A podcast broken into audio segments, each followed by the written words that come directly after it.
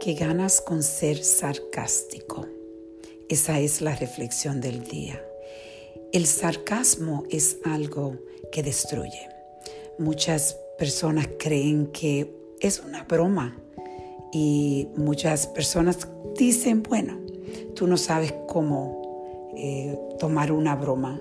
En realidad le ponen como que la otra persona tiene un defecto porque no saben cómo lidiar con el sarcasmo. Dicen también que la gente eh, cree que el sarcasmo, va con la inteligencia y que la inteligencia te ayuda a, a poder lidiar con el sarcasmo y aprender del sarcasmo.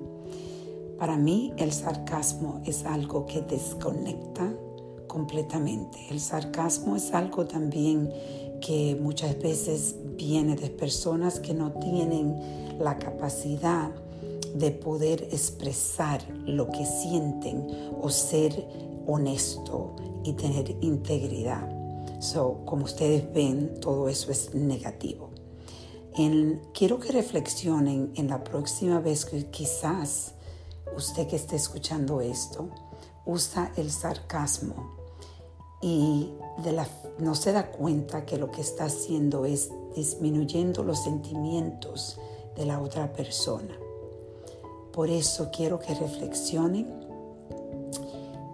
en lo que están hiriendo cuando usted usa el sarcasmo. Vamos a reflexionar.